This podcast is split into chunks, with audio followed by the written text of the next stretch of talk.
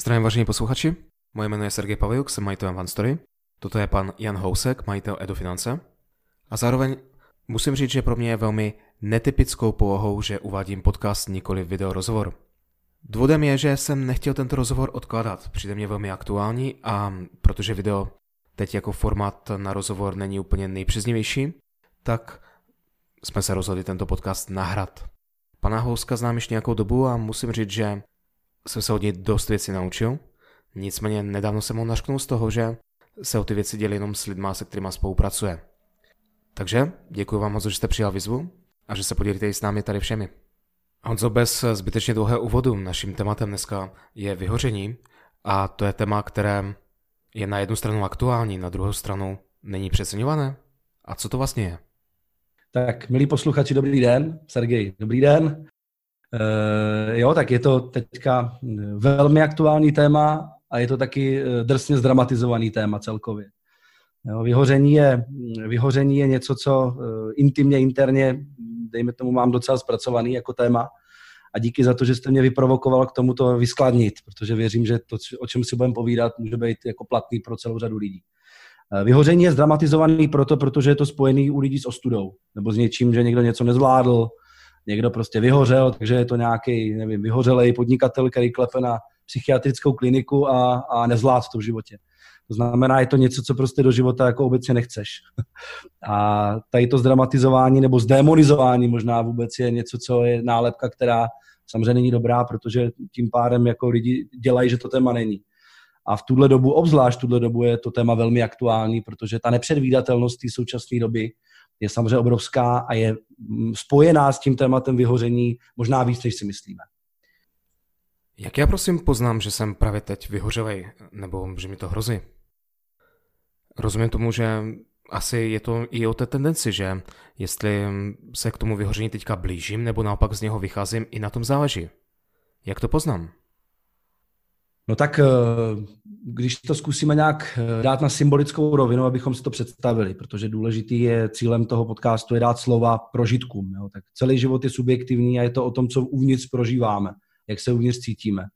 A člověk, který se blíží vyhoření, tak je někdo, kdo vevnitř to prostě vůbec necítí dobře. To znamená, je tam, jako, eh, je tam velmi málo energie, velmi málo životní energie a to prostě znamená, že vevnitř se necítím dobře. Takže jako to je vlastně eh, taková základní symbolická definice. A naopak, že my máme takovou jako velmi, eh, velmi, řekněme, jednoduchou tendenci u toho, kdo hoří, to znamená je někde na nějakých 10 z 10, řekněme v té rychlosti, tak o něm říkáme, že prostě září, že má jiskru v očích, že z něj jde energie, že má auru, že má charisma, všechny tyhle věci. A naopak, ten opak, když jsme někde u té pomyslně u té, u té jedničky z deseti, nebo nedej bože nuly z deseti, což bychom asi symbolicky pochopili jako smrt, tak eh, je to o tom, že asi bych nejbližší pojem je tělo bez duše.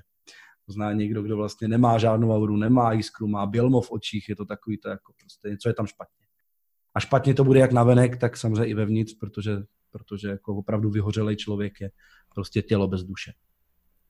Takže je to stav mojí mysli podle toho, jak se cítím, tak, tak to zhodnotím? Nenazval bych to stavem mysli, spíš bych to nazval uh, jakousi, jak, jakousi rozvahou té, té vnitřní energetiky. To znamená, jestli jsem v deficitu nebo v přebytku, nebo jestli v rovnováze, takže samozřejmě jako vesmír má rád rovnováhu, takže vždycky dřív nebo později to dostane někam do, do stavu rovnováhy, ale vyhořelý člověk je člověk, který má vlastně trvalý deficit energetiky. To znamená, víc vydává, než dostává té energie, a, a nebo se mu prostě dlouhodobě nedostává. Což je ten, takže to je ten stav. Stav mysli, tomu samozřejmě nějak jako je s tím v nějakým, v nějakým kontextu nebo je s tím v nějakým vztahu, souvislosti, ale neřekl bych, že je to přímo stav mysli. Jaké jsou prosím příčiny? Umím si představit, že do světa vydávám více energie, než kolik mám pocit, že od toho světa dostávám zpátky. Ovšem, jak jsem se do takové situace dostal? Tak významně to souvisí s dvěma, s dvěma, s nějakým jako dvojpojmem, řekněme. První je stres, který je, teď máme krásnou, krásnou dobu, kdy o něm můžeme mluvit, je obrovská nějaká omezenost lidská, nemůžeme dělat věci, které rádi děláme, nebo naopak dokonce bychom řekli, že jsme omezení na úrovni lidských svobod, což plno lidem způsobuje stres.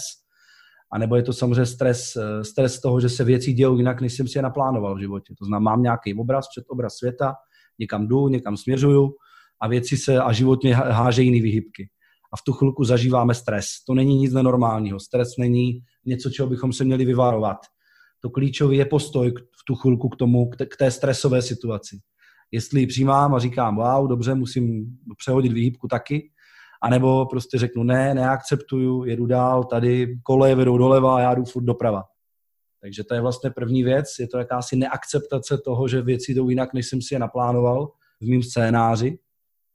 A samozřejmě ztráta energie v tu chvilku, kdy prostě mě to všechno ukazuje, že mám jít doleva, ale já chci, trvám na tom, že půjdu doprava. Takže to je jedna věc.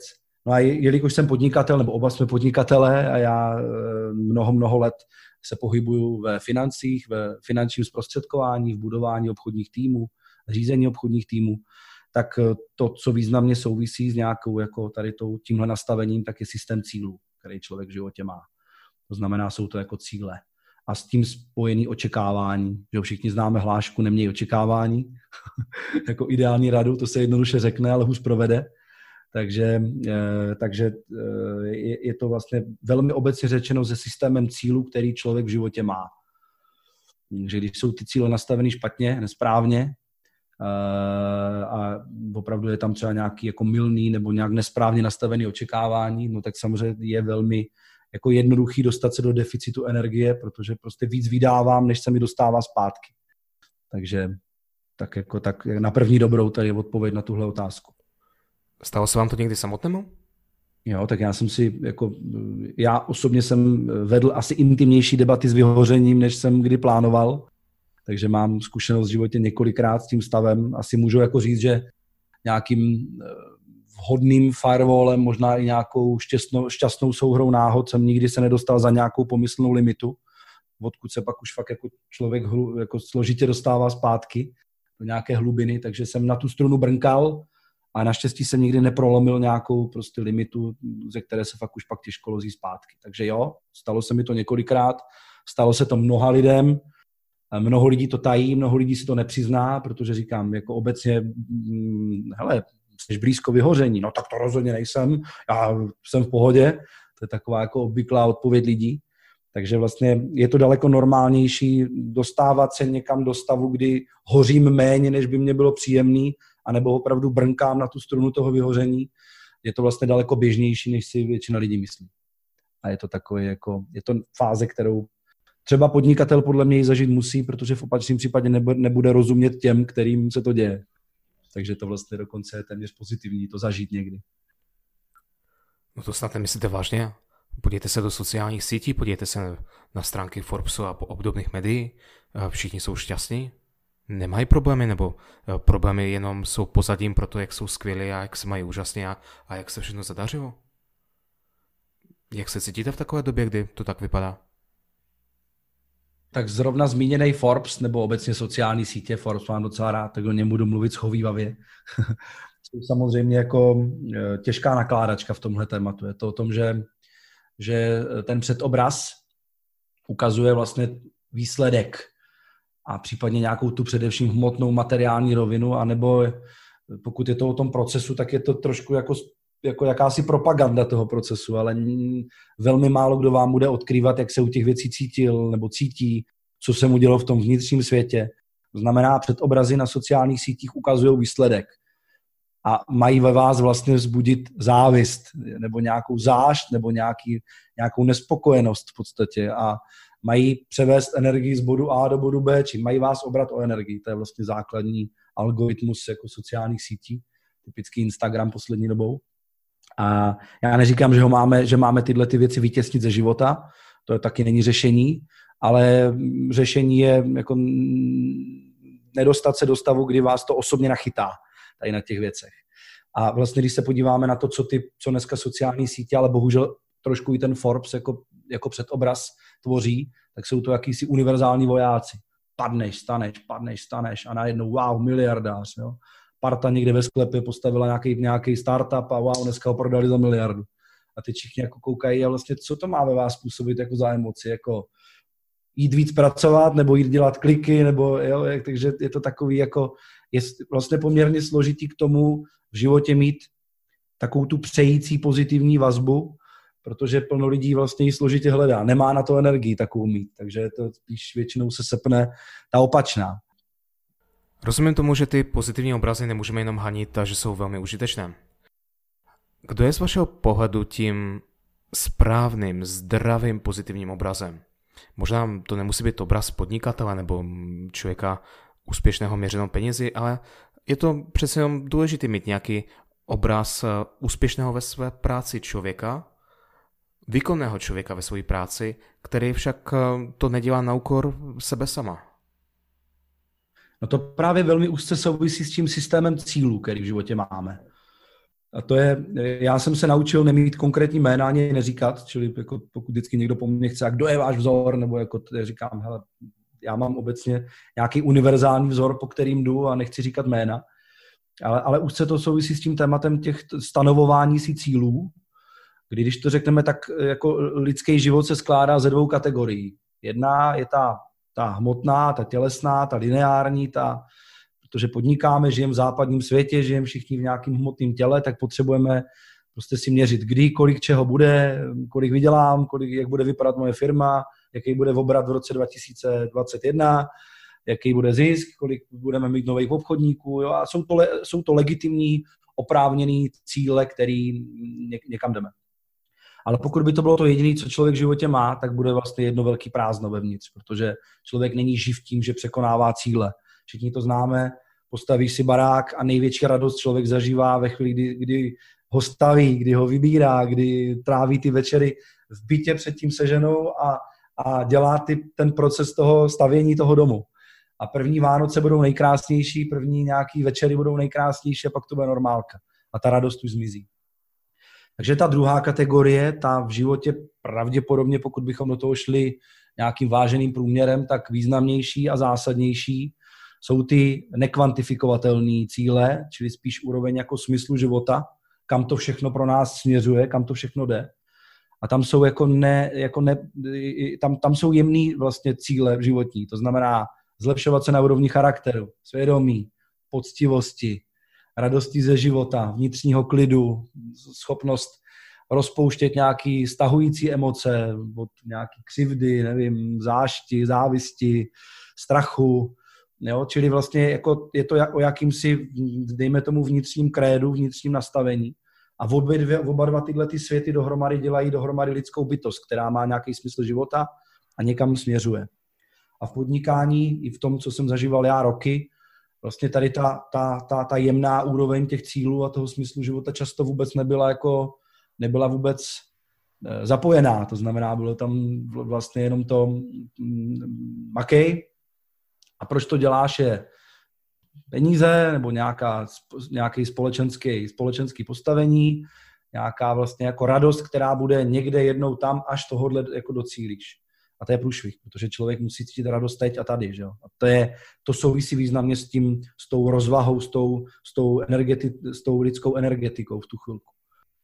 No a tím očekáváním. Takže vlastně systém cílů a systém jakýhosi, jakýchsi jako priorita cílů v rámci smyslu života je to, co o tom významně rozhoduje.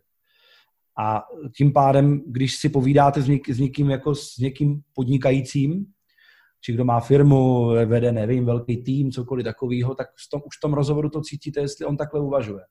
To znamená, když to vezmu na sebe dneska nebo na Edo, tak jasně jsme firma, která potřebuje měřit obrat, potřebuje měřit, jak se lidem daří z pohledu výkonu, peněz, služby, či těch věcí, které se dají popsat, zmetodizovat, definovat a jsou jakýmsi základem nějakého jako kapitalistického vnímání. A pak je ta druhá stránka, to je to, jak se u toho člověk cítí, jestli se zjemňuje, jestli opravdu jako maká na tom, že vlastně čím dál tím méně mu projde, takže je sám k sobě jaksi tvrdší a zároveň schovývavější, protože se vlastně vyjemňuje jako lidská bytost. Jo. Takže to je, to je, eh, to je důležitý. A v tu chvilku tohle dohromady dává jako hluboký smysl. Honzo, dneska jste jedním z těch lidí, který vytváří prostředí pro druhé. Máte několik set spolupracovníků a vy jste tím rozhodujícím prvkem, který jim umožňuje, aby se v práci cítili dobře a dosahovali vysokých výkonů, a nebo naopak svým chybným rozhodnutím to může skazit. Jak se vůči tomu stavíte, jak to děláte? No tak já si myslím, že vůbec jako první důležitá a zásadní věc je e, přijmout za to zodpovědnost. To znamená, na jisté pozici, v jisté roli v životě jsme zodpovědní za to, jak vypadá a jaký je to prostředí, ve kterém jiní lidi podnikají, fungují, pracují a tak. Že první věc je přijmout tu zodpovědnost a, z, a zamýšlet se pravidelně a, a, jako, a věnovat se tomu tématu, jak by to prostředí ideálně mělo vypadat, kam se má posunout. Druhá věc je důležitá, je přiznat si, že máme větší vliv, než si častokrát myslíme.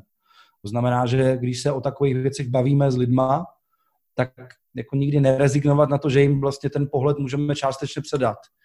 A nerezignovat na, nerezignovat na to nikdy. Stejně jako na to nemají rezignovat potom třeba obchodníci, eh, když mají, když vlastně vytvoří vztah s klientem, tak zase tam je taky vliv větší, než si myslíme. To znamená vlastně jako prostřednictvím toho, jak si s lidma povídáme, o čem si povídáme, jak reagujeme, jaký tam stanovujeme zase cíle a, a, a všechny ty věci, tak, tak vlastně jako významně ovlivňujeme. A, a to je ono vlastně. Takže ty, ty, ty, jako, že máme tendenci všichni přisuzovat věcem v životě nějakou důležitost, nějakou hodnotu, nějakou míru, míru důležitosti pro nás. A vlastně jako, tak, takže já se cítím zodpovědný, že tohle to učím lidi, že vlastně si to díky mě uvědomí. Že jasný je klíčový, eh, jak se mi bude jako podnikateli dařit, to je jasný a nemůžu to okecat, to znamená, nejsme opravdu mniši v Tibetu, aby jsme jako v západním světě tohle neměli. Platíme složenky, chceme se mít dobře, chceme, žít, chceme být dobře situovaní, to je všechno jako legitimní.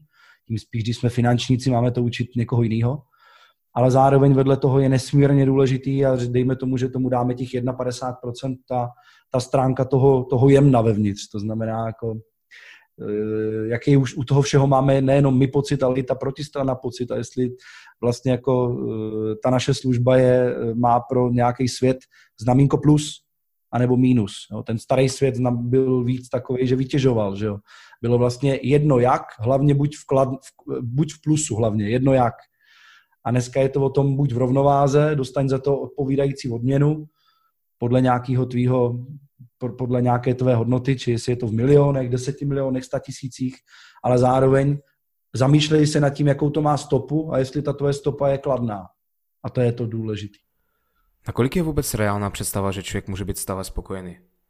Dejme tomu, že nespokojenost je jednička, nebo a, že spokojenost je desítka, tak a, jak je možné, nebo nakolik je vůbec reálné být stále konstantně na desítce na vrchu, ať už pokud jsem zaměstnanec, nebo pokud jsem podnikatel, nebo pokud jsem klient, je většiná spokojenost reálnou představou?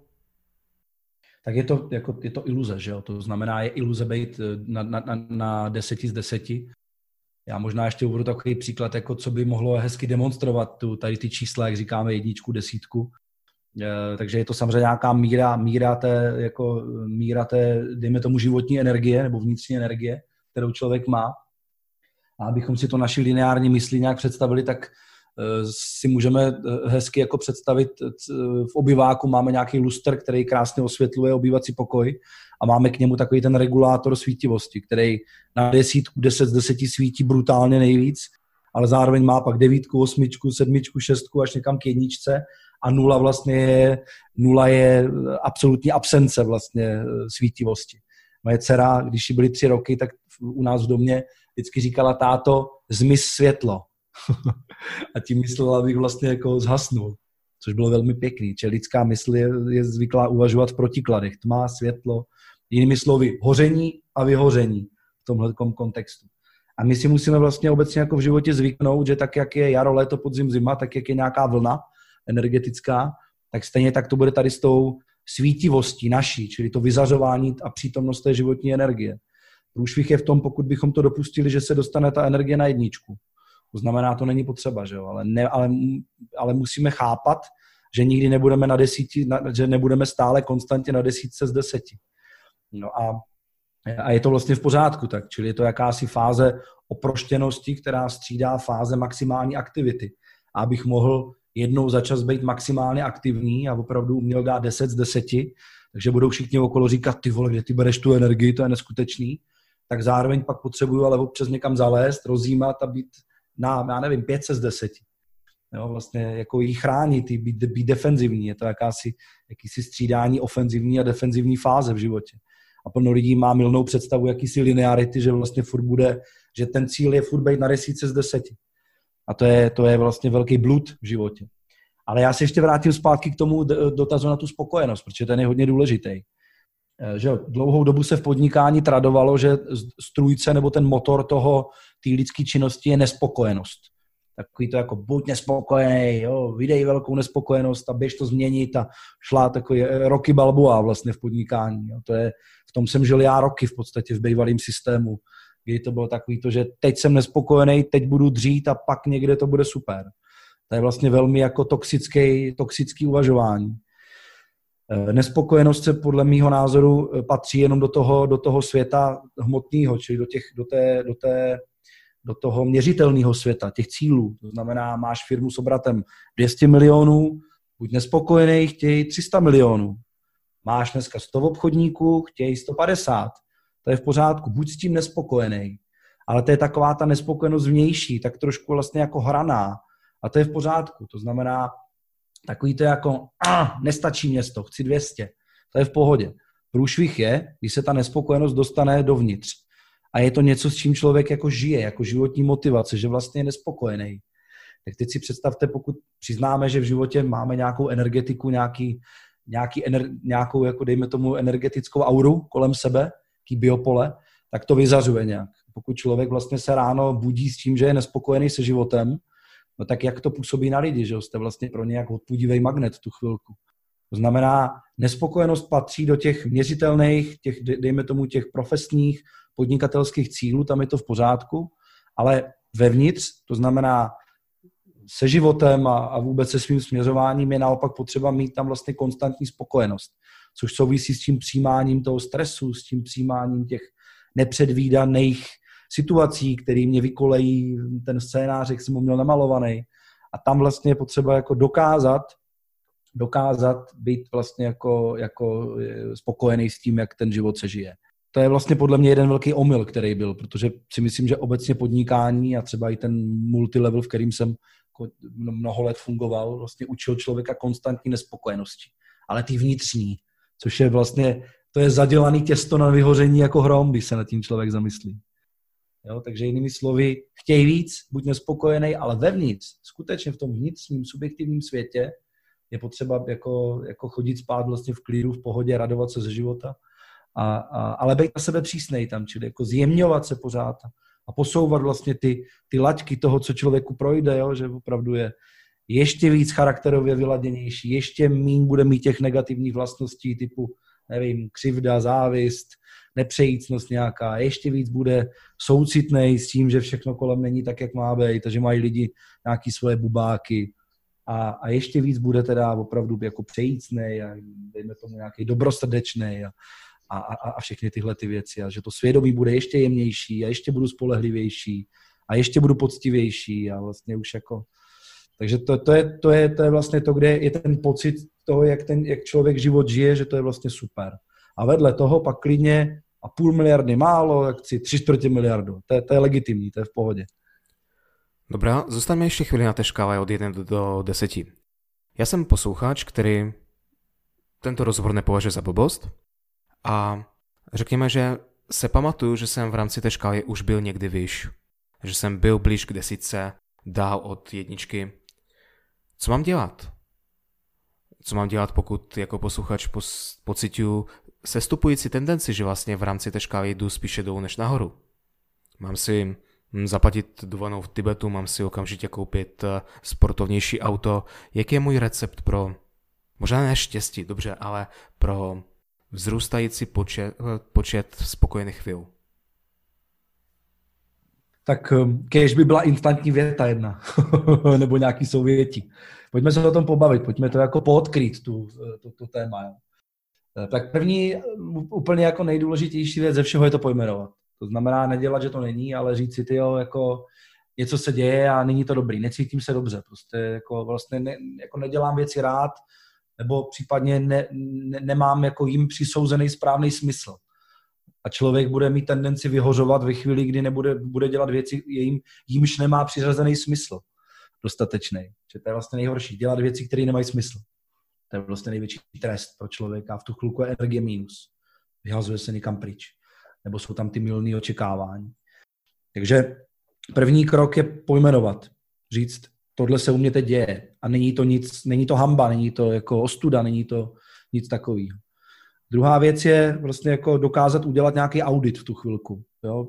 Existují lidi, kteří ho umí udělat sami, ale řada lidí proto potřebuje tu protistranu. Nemyslím tím nutně terapeuta, že musí jít někam, jako, jak by si plno lidí řeklo, za psychoušem o tom jako povídat, ale především o tom vést rozhovor, ze kterého ta protistrana neuteče. Zná, položí otázku a vy na ní musíte odpovědět. Položí otázku a vy musíte jít ještě hloub. Jako sloupávat tu cibuli vlastně. Jako, čili je to audit. Zjistit, jako, co se děje a co jsou ty příčiny toho. Samozřejmě, když, když se zamyslíme, odkud se bere energie lidská, tak těch zdrojů je několik, tak máme tu ten, ten, ten zdroj, ten první legitimní je fyziologická, čili jídlo, pití, jo, prostě nějaký pohyb, takový tyhle ty věci. A pak je to samozřejmě ta jemná energie, která je teda někde na úrovni toho, řekněme, lidské duše, srdce, která je někde zvenku a my ji buď umíme absorbovat, nebo ne. A ale jako velmi, velmi jako, pro naše fungování podstatná je samozřejmě i ta tělesná, i ta fyziologická. A tam vůbec si nebudu dovolit jako teďka tady mít ambici někomu radit, jak má žít, to je na každém z nás. Ale uh, jenom si uvědomme, že jako obecně ta nejjednodušší cesta je, nebo, nebo ta nej, nejvítanější cesta je cesta rovnováhy. To znamená, eh, jak se říká krásně, v Biblii je psáno, že, že ďábel v extrémech, Bůh je v rovnováze, takže je to prostě o rovnováze v tu chvilku a, a všeho, všeho s mírou, ale i toho pohybu, i toho, jako, takže, takže pokud se mi nedostává energie, tak můžu tomu jít naproti tomu, že samozřejmě se zamyslím nad tím, kde na, to, na té tělesné úrovni a na té úrovni mýho fungování prostě můžu uh, si přidat. Jo, takže, takže to je důležité. No a pak je ta druhá stránka a to je eh, ta stránka toho zamýšlení se, případného přeprogramování. To znamená, co v životě dělám, s jakou emocí to dělám, s jakým smyslem to dělám a zamyslet se nad tím, jestli tomu nemůžu jako tady tyhle ty věci nějak jako přeprogramovat. Protože to je vlastně to zásadní, že vyhoření, jako, eh, jak jsme si řekli, souvisí s, nějakým, s nějakou mírou stresu, ale především jako v tou, tou, s tou emoční vazbou k těm věcem, který dělám. Takže je to vlastně o, takže je to pojmenovat, jít tomu naproti fungováním tělesným a fyziologickým, udělat audit a samozřejmě, uh, samozřejmě uh, potom fakticky jako to promítnout do nějakého přeprogramování, do nějaký, do nějaký změny, jaký věci dělám, s jakou emoční vazbou je dělám, s jakým smyslem je dělám. Jo, a kam to vlastně směřuje. No a, a samozřejmě ale na, na úrovni jako filozofické bychom se vrátili zpátky k tomu předcho, té předchozí debatě a to je ten systém cílů. To znamená, co je teda pro tebe v nějaké nejbližší době, v nějakým nejbližším roce dvou teda jako Eh, zásadní. Takže ano, jsou tady nějaké profesní cíle, ale pak jsou tady ty cíle, které souvisí s tím vnitřním stavem. To znamená, takže pojďme je napsat, pojďme je dát na papír, pojďme si říct, co, o co budeš jako člověk usilovat. Ta, tam, tam může nastat. Jako. A jestli je řešení jet na dva týdny do Tibetu, úplně klidně, úplně klidně, ale jenom potřebuji pochopit, že se zase vrátím do Česka potom. To znamená, jako, že mě bude dva týdny v Tibetu krásně, ale za dva týdny, až přiletím a dva, dva týdny tady se vyspím, nebo za měsíc, až přiletím a dám se dokupit, tak zase mě bude čekat nějaký pondělí a v pondělí zase budu muset jít do obleku, sednout do auta, do práce, bude mě čekat porada. Takže to řešení není někde tam. To řešení je maximálně najít tam to řešení pro Česko tady.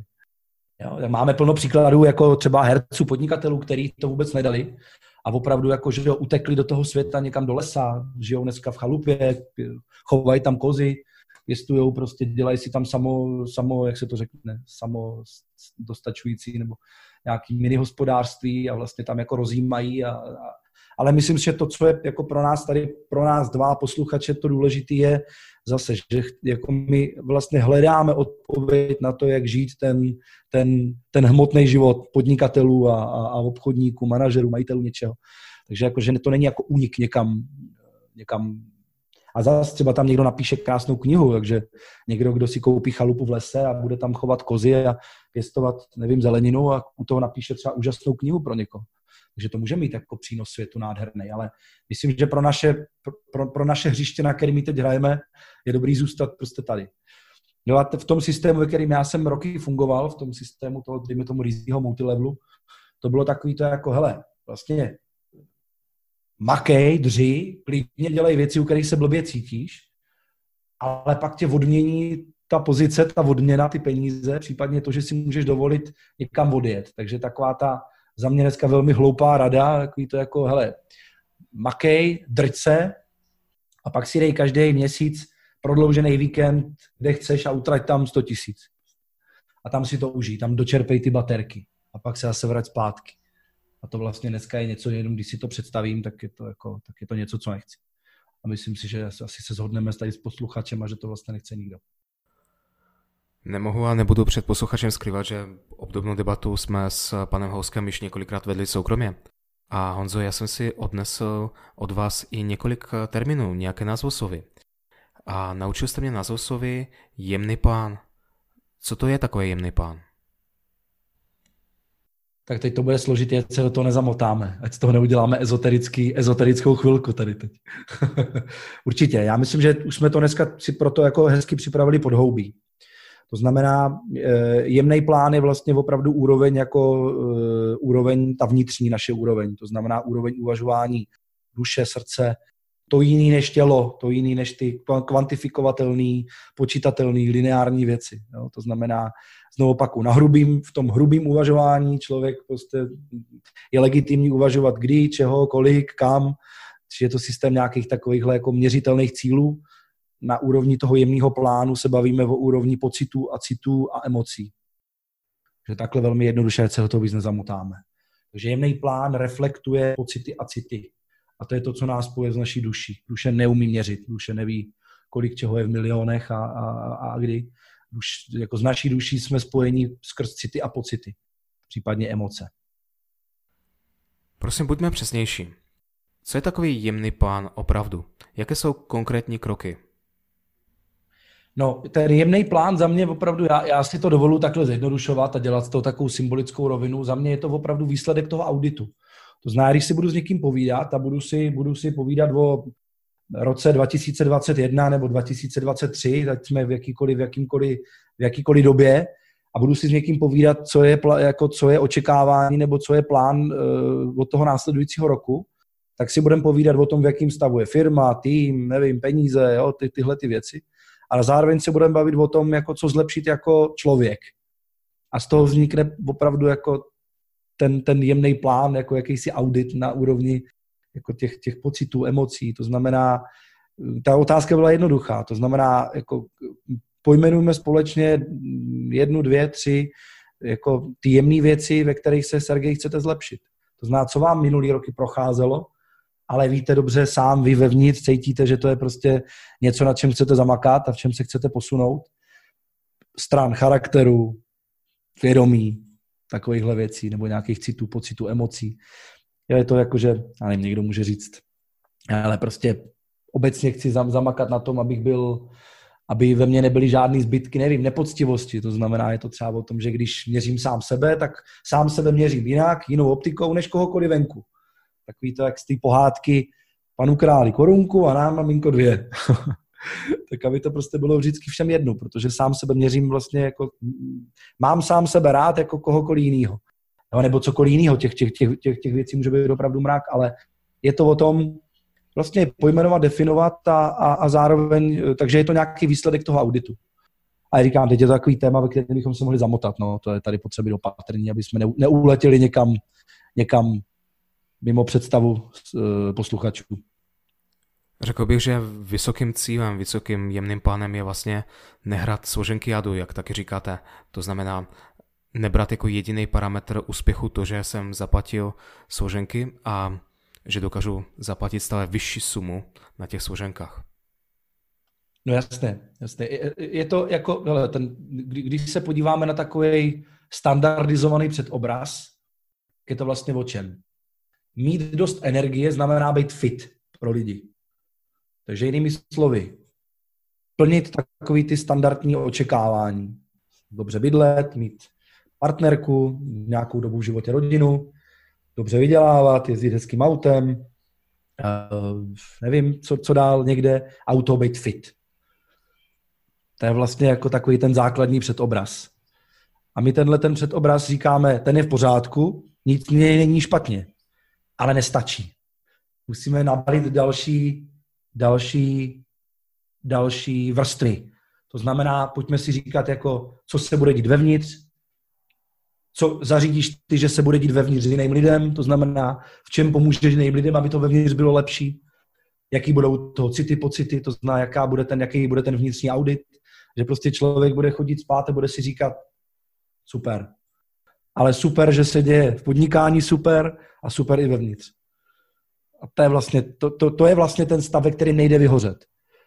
Protože i kdyby chvilku v podnikání to stagnovalo, a kdyby, nebo mě prostě přišla ta vyhýbka a řekla tudy ne, i nudy, tak vlastně se to člověku nezhroutí, protože není připoutaný jenom k těm měřitelným plánům, jenom k tomu, čeho kdy bude, kolik. A když není 100 milionů v obrat, ale jenom 60, protože se něco s proměnutím vysralo, tak v tu chvilku se člověk nezhroutí, protože k tomu není připoutan. Není to jediná optika, kterou má. Ale zároveň vedle jsou věci, které se třeba naopak povedly na tom jemným plánu, který bychom sem teď mohli dát. To znamená, pocitově je to o tom, ale ten rok byl skvělý, protože protože jsem se naučil tohle, zlepšil jsem se v tohle, máme desetkrát větší klid v rodině, naučil jsem se povídat se ženou, našel jsem vztah eh, k dceři, nevím, jo, různé věci. A to všechno dohromady potom dělá ten, ten výsledný výsledný smysl, který tomu vše, z toho všeho jako plyne. No my dnes žijeme v informační době, což v praxi znamená, že eh, když by to bylo tak jednoduché jako několik století zpátky, kdy eh, pan Sedlák pracoval na nějakém poli, za rok potkal pět nových lidí a uslyšel od nich tři nové myšlenky.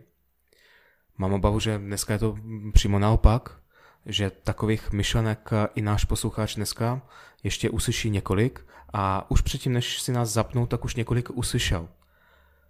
A jak my vlastně dokážeme dát konkrétní návod takovému posluchači, aby zrovna tato naše myšlenka mu v té hlavě utkvěla a něco v jeho životě změnila. On už má velmi vysokou imunitu vůči tomu, že mu někdo něco říkal.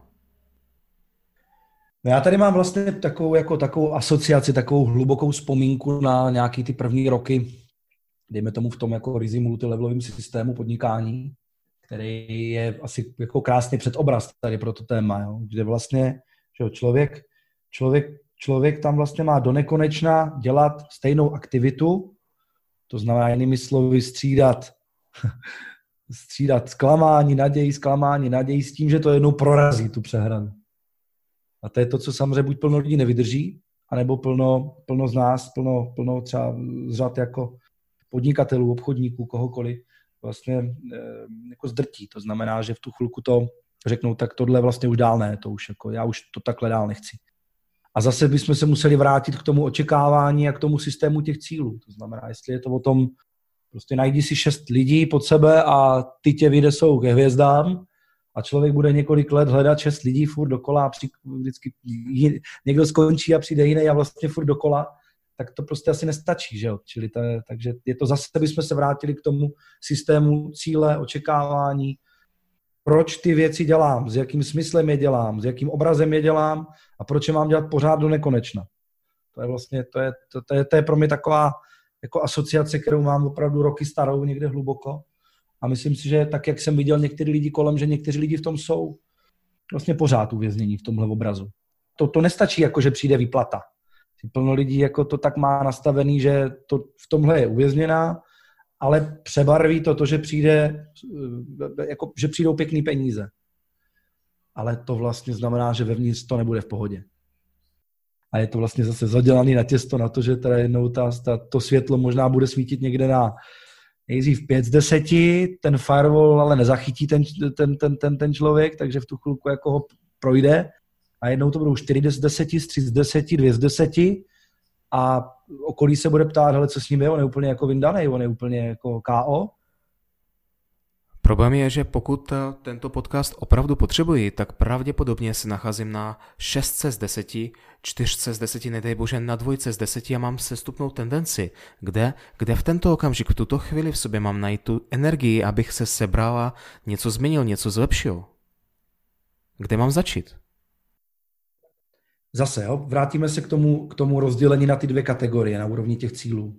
Čili jedna je kdy, kolik čeho bude. To znamená, jsi v systému, ve kterým chceš mít řídit nějaký obchodní tým, chceš mít nějaký obrat, chceš udělat nějakou, nějaký, nevím, měsíční výsledek a tak dále, a tak dále, to je v pořádku. Za to přijdou nějaký peníze, za to bude nějaký postavení, v kariér plánu možná bude tomu odpovídat nějaká, nějaká pozice.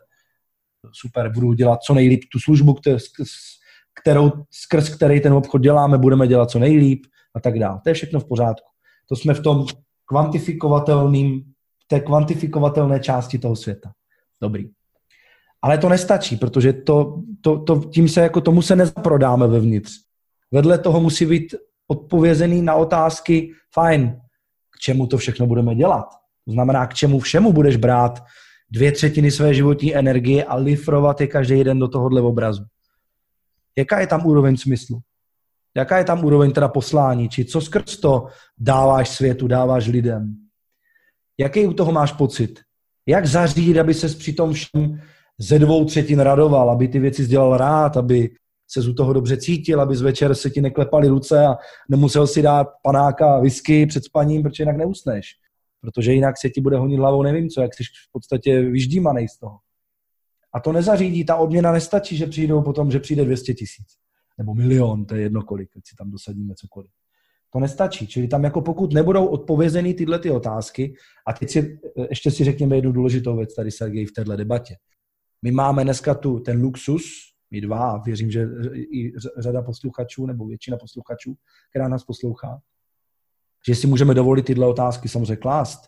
A když máme ten luxus si tyhle otázky klást, tak máme ale zároveň větší zodpovědnost. To znamená, víc je od nás očekáváno a dělník, který jde do fabriky a ve čtyři padla a jde po cestě domů si dá dva škopičky v restauraci a těší se domů k fotbalu, není horší člověk. A ten nemá ten luxus si tyhle, ty, možnost tyhle ty témata klást, tak zároveň je ale od něj méně očekáváno. To znamená, vlastně největší jako radost je skončit v té fabrice, dát si ty dvě pivečka a pak si sednout doma a být doma, že jo? Třeba. A není to horší, lepší, je to jenom jako hrubší zrno, to znamená, je, je od něj méně očekáváno. A možná u toho, v tom, na tom pivečku, nebo doma pak u fotbalu, nebo když se bude dívat, já nevím, na NHL v noci, možná se bude ve finále cítit radostnější než ten, kdo jako, nevím, podniká, mává rukama, nohama, nevím, co všechno má, ale vlastně vevnitř to není dobrý. To znamená, pokud si tyhle témata klademe a cítíme vevnitř, že je potřebujeme mít pro náš život zodpovězený, tak zároveň se jim musíme věnovat. To znamená, je to přesně o tom, že v tu chvilku jako potřebuju v, v rámci toho auditu vedle těch kvantifikovatelných hmotných věcí mít opravdu jako zpracovaný i tohle. Takže s jakým smyslem to dělám? Če nejhorší, zopakuju větu, kterou jsem dneska říkal. Nejhorší je, když člověk, který je tomuhle otevřený, ale zároveň bude dělat ve svém životě činnost, která mu nedává smysl dlouhodobě. A bude ji dělat jenom proto, že za to má mít vatu. To prostě nestačí. Viděl jste to již v praxi? Znáte takové lidi, kteří se dokázali takto vytáhnout nahoru a znovu zahořet? No jasné, jasné. Zažil jsem, zažil jsem uh, lidi, kteří vyhořeli třeba v té finanční branži a zahořeli v jiný. Jo, to znamená, dejme tomu, že opravdu jako mladí kluci, mladí holky vstoupili do nějak, naivně vstoupili do nějaké branže tady finančnictví, v který se nějakou dobu motali, ona jim něco dala, něco jim vzala, třeba vyhořeli, vyhořeli, řekněme tak jako takovým provozním vyhořením, či nebylo to to vyhoření životní opravdu, že by byli jako vyprahlí těla bez duše, ale spíš vyhořeli stylem, že fakt po nějaký době byli konfrontovaní s tím, s tím výsledkem, že to pro ně není nebo necítí se v tom, vypadli někam jinam a zahořeli někde jinde. Takových příkladů je celá řada. A myslím, že to je naprosto jako legitimní, je to úplně v pohodě. Jo, a pak jsem viděl lidi, kteří vyhořeli nebo se blížili tak. Budeme fakt v tom opatrní, budeme říkat, významně se jim snížila ta svítivost, ale nevyhořeli. To vyhoření je opravdu jako medicínská definice jako těžkého stavu, ve kterého se nejednoduše vrací zpátky. Takže budeme říkat spíš, že se mu blížili. A, a, a pak zase se vrátili zpátky, ale vrátili se vždycky zpátky nějakým jako nějakým výrazným přeprogramováním, či nějakým, když si to představíme modelově, někdo nebo něco je vzalo za krk a fakt s nima zatřepalo, popadalo, vypadalo z nich jako všechno starý a nějak si to znova nastavili. Jo. Třeba i v jiným hodnotovým systému, s jiným, s, jiným, s jiným systémem cílů, s jiným systémem vlastně měření, to jestli ta cesta je dobrá. Jo. Protože když se pobavíme o tom, co vlastně je to, ta, ten lék na to, jak nevyhořet. Ten lék na to je zapomenout na to, že smyslem života je plnění cílů. To je jenom ten, to je jenom, to je jenom ten menší modul z toho. Smyslem života nás každýho je vývoj, rozvoj, posun. Především jako člověka.